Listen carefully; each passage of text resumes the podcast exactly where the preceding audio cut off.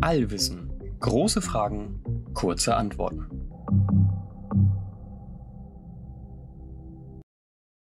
Moin und herzlich willkommen zu einer neuen Folge Allwissen.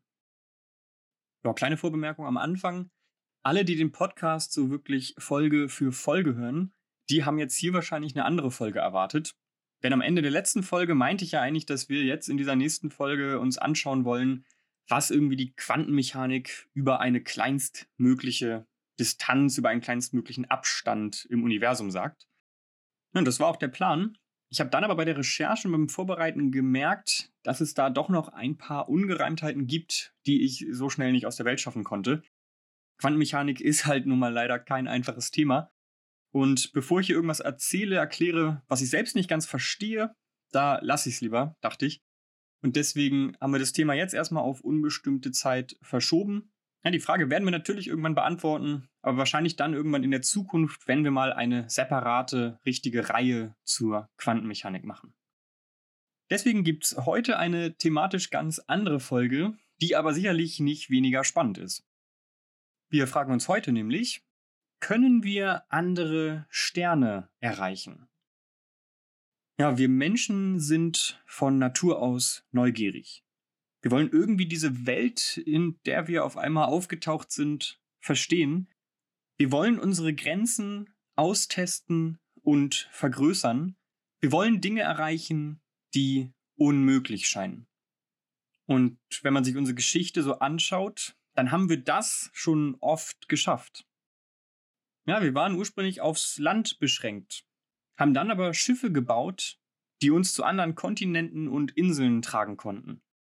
Wir haben Flugzeuge entwickelt und damit den Himmel und quasi den ganzen Planeten zugänglich gemacht. Doch auch das hat uns noch nicht gereicht. Wir haben gemerkt, der Himmel, die Luft hört irgendwann auf. Dahinter befindet sich noch etwas, ein riesiges Vakuum, in dem ganz vereinzelt quasi Inseln schwimmen, wenn man so möchte. Und auch diese Grenze haben wir bereits überwunden.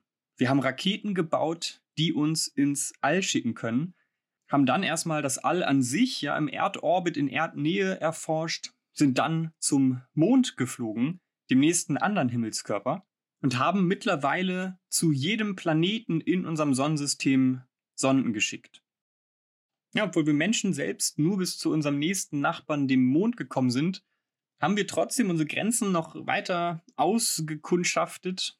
Ja, wir haben quasi künstliche Augen entwickelt, wenn man so möchte. Wir haben Kameras entwickelt, die an Sonden angebracht, die wir dann mit Raketen zu all den anderen Planeten und Objekten schicken konnten.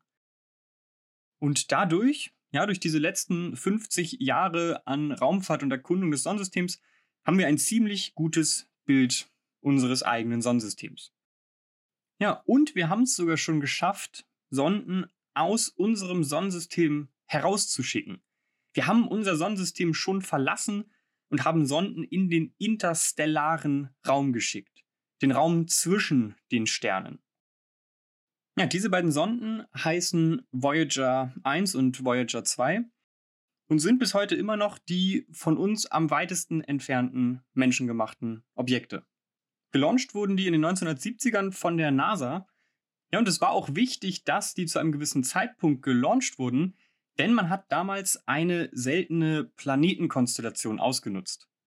Man kann sich nämlich noch ein bisschen Schwung und Geschwindigkeit holen, wenn man nah an einem Planeten vorbeifliegt.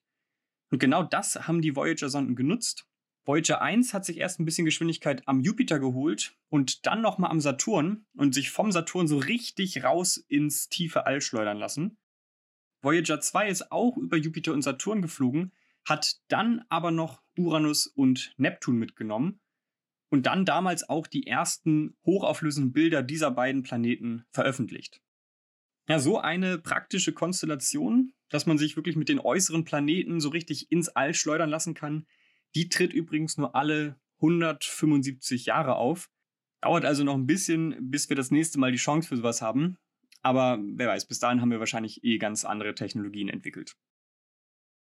Ja, auf jeden Fall zwei super spannende Sonden, die jetzt gerade in diesem Moment die Grenze des Erreichten immer weiter nach außen schieben. Denn konkret Voyager 1 ist das, wie gesagt, am weitesten von der Erde entfernte menschengemachte Objekt. Ja, und Voyager 1 hat aktuell eine Entfernung zur Sonne von etwa 24 Milliarden Kilometern. Das sagt einem natürlich gar nichts. Diese Zahl ist jetzt schon so groß, dass man keine Vorstellung mehr hat. Ein bisschen vorstellbarer ist vielleicht die Zahl 160. Denn Voyager 1 ist jetzt 160 mal so weit von der Sonne weg, wie die Erde von der Sonne weg ist. Aber auch das ist immer noch schwierig, weil ja gut, wie weit ist die Erde von der Sonne weg? Weit weg, aber so wirklich eine Intuition hat man da auch nicht. Am besten für den Vergleich ist vielleicht, äh, auch gerade im Blick auf alles, was gleich kommt, das in Lichtzeit anzugeben. Also wie lange fliegt das Licht, um Voyager 1 zu erreichen? Ja, nur nochmal fürs Verhältnis. Das Licht braucht von der Erde etwa eine Sekunde bis zum Mond und etwa acht Minuten bis zur Sonne. Und wenn wir jetzt einen Lichtstrahl oder ein Signal, ein, ein Kommando zu Voyager 1 schicken, dann dauert das ziemlich genau einen Tag. Voyager 1 ist also etwa ein Lichttag von uns entfernt. Im Jahr 2012 hat Voyager 1 eine große Grenze überschritten. Da hat Voyager 1 nämlich unser Sonnensystem verlassen und ist in den sogenannten interstellaren Raum eingetaucht. Der Raum zwischen den Sternen. Voyager 2 ist übrigens 2018 gefolgt. Wir haben also seit etwa zehn Jahren die Grenze unseres Sonnensystems durchbrochen. Ja, das ist ziemlich, ziemlich cool. Aber, wie schon gesagt, uns Menschen reicht's ja irgendwie nie. Wir wollen immer unsere Grenzen noch weiter austesten. Wir wollen immer noch gucken, was kommt danach. Ja, und was kommt nach dem interstellaren Raum? Was kommt nach dem Raum zwischen den Sternen? Ja, da kommen dann andere Sterne. Andere Systeme, in deren Mitte sich ein oder zwei Sterne befinden und drumherum Planeten kreisen. Wenn wir nur mal kurz für den Überblick rauszoomen, dann ist die nächstgrößere Struktur unsere Galaxie, die Milchstraße. Das ist quasi eine ganz große Insel, eine Ansammlung von ganz, ganz vielen Sternsystemen. Wir schätzen aktuell, dass die Milchstraße aus ein paar hundert Milliarden Sternsystemen besteht. Und wir denken auch, dass jedes dieser Systeme mindestens ein, wahrscheinlich mehr Planeten hat.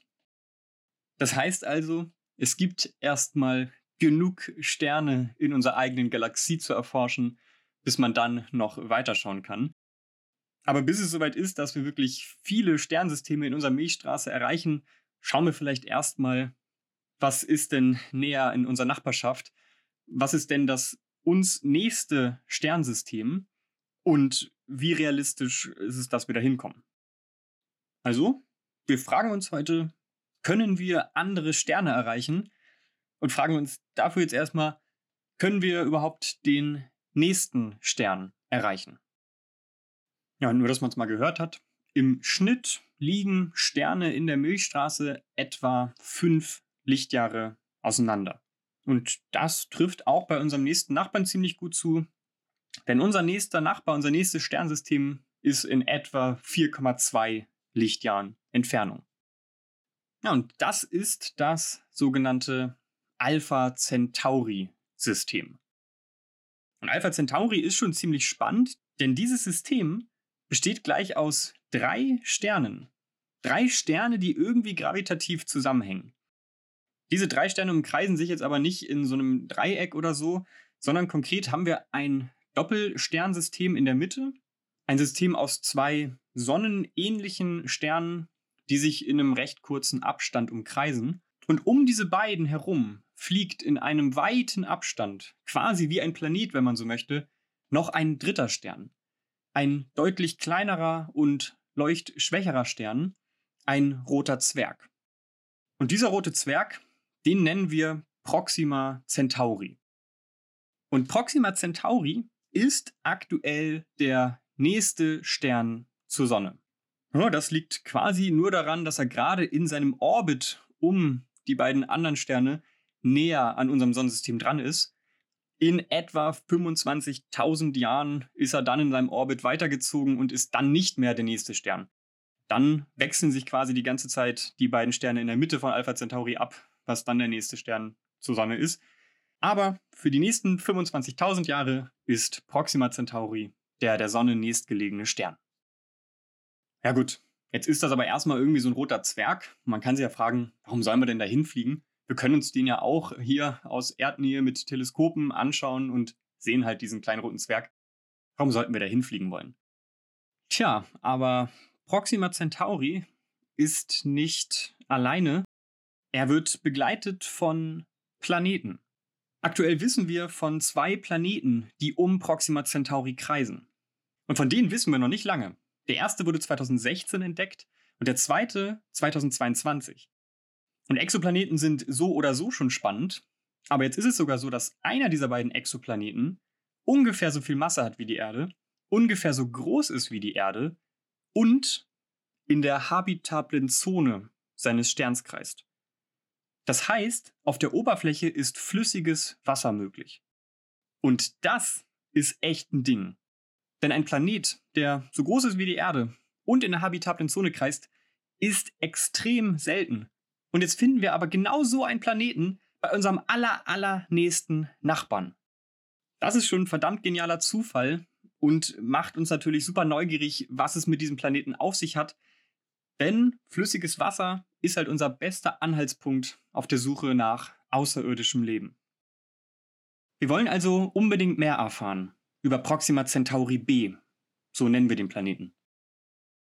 Ja, und an sich könnte man jetzt erstmal sagen, äh, wir haben doch Teleskope, warum gucken wir nicht äh, mit denen dahin? Ja, und das machen wir natürlich. Wir haben durch Beobachtung mit unseren jetzt aktuell besten Teleskopen überhaupt erst erkannt, dass dieser Planet da existiert. Ja, wie gesagt, das wissen wir erst seit 2016. Aber selbst unsere besten Teleskope reichen aktuell nur aus, um festzustellen, dass da ein Planet ist und dass er ungefähr so groß wie die Erde ist und in der habitablen Zone kreist. Also alles, was ich gerade schon genannt habe, das wissen wir, aber mehr können wir mit unseren Teleskopen aktuell nicht bestimmen.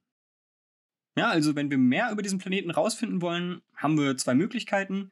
Wir bauen entweder ein größeres Teleskop oder wir fliegen dahin. Ah, und wenn man sich jetzt überlegt, was besser ist von beiden, dann muss man wissen, dass es an sich immer besser ist, in die Nähe eines Objektes zu kommen, um es zu fotografieren, anstatt ein größeres Teleskop zu bauen. Das hat im Endeffekt mit der Physik von Lichtausbreitung zu tun, da will ich jetzt nicht im Detail darauf eingehen, aber es lohnt sich immer eher dahin zu fliegen, als ein noch größeres Teleskop zu bauen. Ein super Beispiel dafür sind zum Beispiel diese Bilder, die Voyager 2 damals von Uranus und Neptun gemacht hat. Denn unsere besten Teleskope zu der Zeit haben diese Planeten sehr, sehr unscharf aufgelöst. Und erst der Besuch von Voyager, das nahe dran vorbeifliegen, konnte uns wirklich hochauflösende Fotos dieser Planeten liefern. Ja, und selbst Hubble und ganz neu James Webb können immer noch nicht so scharfe Bilder von Uranus und Neptun aufnehmen, wie es die viel kleinere Voyager-Sonde vor Jahrzehnten geschafft hat. Und das liegt daran, dass sie deutlich näher drangekommen ist. Ja, nur als Randbemerkung, nichtsdestotrotz gibt es Ideen für absurd große Teleskope, mit denen wir vielleicht auch Exoplaneten irgendwann hochauflösend fotografieren könnten. Da mache ich vielleicht auch bald mal eine Folge zu. Aber das sind dann halt auch wirklich richtige Monsterprojekte. Es lohnt sich also wirklich schon dahin zu fliegen. Ja, und außerdem wollen wir da ja vielleicht auch einfach wirklich mal hinfliegen. Nicht immer nur alles beobachten, sondern wirklich mal Raumschiffe in ein anderes Sternsystem schicken. Also, wie sieht's denn aus? Können wir den nächsten Stern, können wir Proxima Centauri erreichen? Ja, schauen wir uns doch mal ein paar Zahlen an, um diese Frage zu beantworten. Und sind wir erstmal optimistisch und fragen, können wir denn Menschen nach Proxima Centauri schicken? Gut, also schauen wir uns mal an, was ist denn das Schnellste, wie wir Menschen bisher irgendwie gekriegt haben? Das war tatsächlich vor etwa 50 Jahren zur Apollo 10 Mission. Da ist nämlich die Landekapsel vom Mond deutlich schneller zur Erde zurück als bei den anderen Missionen. Die Menschen in der Kapsel hatten eine Relativgeschwindigkeit zur Erde von etwa 40.000 km/h. Das klingt schon ordentlich. Also können wir jetzt ja mal gegenrechnen, wenn man irgendwie Menschen auf diese 40.000 km/h kriegt und Richtung Proxima Centauri schickt, wie lange würden sie dann fliegen? Ja, und wenn man das ausrechnet, dann kommt man auf 100.000 Jahre. ja, Das heißt, mit dieser Geschwindigkeit ist es absolut undenkbar, da Menschen hinzuschicken. Und selbst wenn wir die Geschwindigkeit noch ums 10 oder 100-fache erhöhen könnten, brauchen wir immer noch 10.000 oder 1.000 Jahre. Und das überschreitet halt immer noch lange menschliche Lebzeiten. Das heißt, wenn, dann müsste man anfangen, über sogenannte Generationenschiffe nachzudenken, wo wirklich viele Menschen auf einem riesigen Schiff Richtung Proxima Centauri aufbrechen, in dem Wissen, dass sie da selbst nicht ankommen, sondern nur ihre Kinder. Und die Kinder werden dann auf diesem Schiff geboren und das wirft dann sowieso erstmal spannende ethische Fragen auf. Aber ich äh, möchte hier gar nicht so ins Detail abdriften, was diese Generationsschiffe angeht, sondern es sieht nach dem aktuellen Stand der Technik so aus, als würden Menschen auf jeden Fall in den nächsten tausend Jahren oder so Proxima Centauri leider nicht erreichen. Ja, und diese Aussage ist natürlich äh, mit Vorsicht zu genießen, weil wir wissen nicht, wie sich die Technologie in den nächsten 100 Jahren entwickeln wird. Aber so wie es jetzt aussieht, ist das Ganze noch ziemliche Zukunftsmusik. Ja gut, und ich meine, wir haben Menschen ja auch bisher wirklich nur zum Mond geschickt. Ja, wir hatten nicht mal Menschen auf dem Mars, geschweige denn im äußeren Sonnensystem. Das wäre also schon sehr ambitioniert, direkt Menschen zum nächsten Stern zu schicken. Gut, also schicken wir wie sonst auch immer Sonden los, die dann das Ganze für uns erkunden, fotografieren, messen und uns die Daten zurücksenden. Ja, was wäre denn zum Beispiel mit Voyager 1? Wir wissen, das ist die am weitesten von der Sonne entfernte Sonde. Ja, die ist ja schon im interstellaren Raum. Also ja wohl ein wunderbarer Kandidat, um damit nach Proxima Centauri zu fliegen, oder? Wie lange würde denn Voyager 1 brauchen? Ja, und mal abgesehen davon, dass sie sich gar nicht auf dem richtigen Kurs befindet, wenn sie es tun würde, würde Voyager 1 mit der aktuellen Geschwindigkeit etwa 60.000 Jahre brauchen. Also obwohl Voyager 1 schon im interstellaren Raum ist, dieser interstellare Raum ist sehr, sehr groß und Voyager 1 ist verhältnismäßig langsam. Oh, gut, das sieht ja bisher nicht so prickelnd aus. Äh, haben wir denn vielleicht schnellere Objekte? Und äh, ja, tatsächlich haben wir die. Obwohl zwar Voyager 1 das am weitesten entfernteste Objekt ist, gibt es im Sonnensystem Sonden, die wir schon deutlich schneller bekommen haben. Und den aktuellen Rekord hält da die Parker Solar Probe auch eine Sonde der NASA, die die Sonne erkunden soll. Und die nähert sich gerade immer weiter der Sonne und jedes Mal, wenn sie ihr näher kommt, muss sie auch schneller dran vorbeifliegen, um nicht reinzufallen. Und damit ist die Parker Solar Probe gerade das schnellste menschengemachte Objekt jemals mit einer Geschwindigkeit von über 600.000 km/h. Also zehnmal schneller als Voyager. Ja, zehnmal schneller klingt ja erstmal ziemlich gut, aber wenn man sich erinnert, dass Voyager etwa 60.000 Jahre brauchen würde, dann kommt man halt drauf, dass die Parker Solar Probe immer noch 6.000 Jahre brauchen würde. Puh, das sind ja nicht gerade die besten Aussichten. Also alles, was wir bisher gebaut haben, kommt da lange nicht in einer vernünftigen Zeit an. Ja, das liegt halt einfach daran, dass die Distanz so unfassbar weit ist. Ja, um da also in einer vernünftigen Zeit anzukommen, müsste man mit einem gewissen, nicht gerade kleinen Bruchteil der Lichtgeschwindigkeit fliegen. Und das sind halt unfassbare Geschwindigkeiten. Geschwindigkeiten, die wir Menschen bisher noch bei keinem Objekt erreicht haben. Vielleicht bei subatomaren Teilchen, Teilchenbeschleunigern, ja, da kommen wir ziemlich nah an die Lichtgeschwindigkeit ran. Aber so mit etwas größeren Objekten, die uns auch nochmal ein Foto machen könnten, da haben wir aktuell noch lange nicht einen Bruchteil der Lichtgeschwindigkeit erreicht. Ja, das war's jetzt also, oder wie? Das ist das Fazit der Folge wir können keine anderen Sterne erreichen, weil wir einfach keine guten Objekte auf einen Bruchteil der Lichtgeschwindigkeit kriegen. Ja, das äh, sind ja keine schönen Aussichten. Und das ist auch nicht das Fazit der Folge.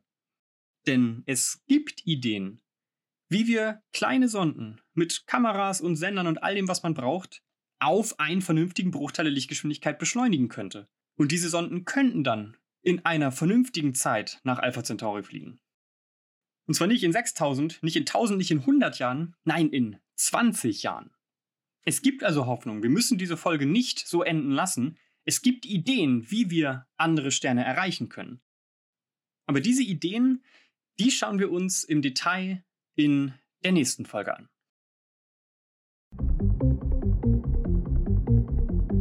Das war's mit dieser Folge. Falls ihr eine Frage habt zu irgendwas, was ich in dieser Folge erzählt habe, Oder falls ihr eine generelle Frage habt zu den Themen Raumfahrt, Astronomie und Physik, dann schreibt ihr uns gerne. Entweder bei Instagram, da heißen wir allwissen.podcast, oder per Mail an allwissen.podcast.gmail.com. Ansonsten erstmal danke fürs Zuhören und bis nächstes Mal.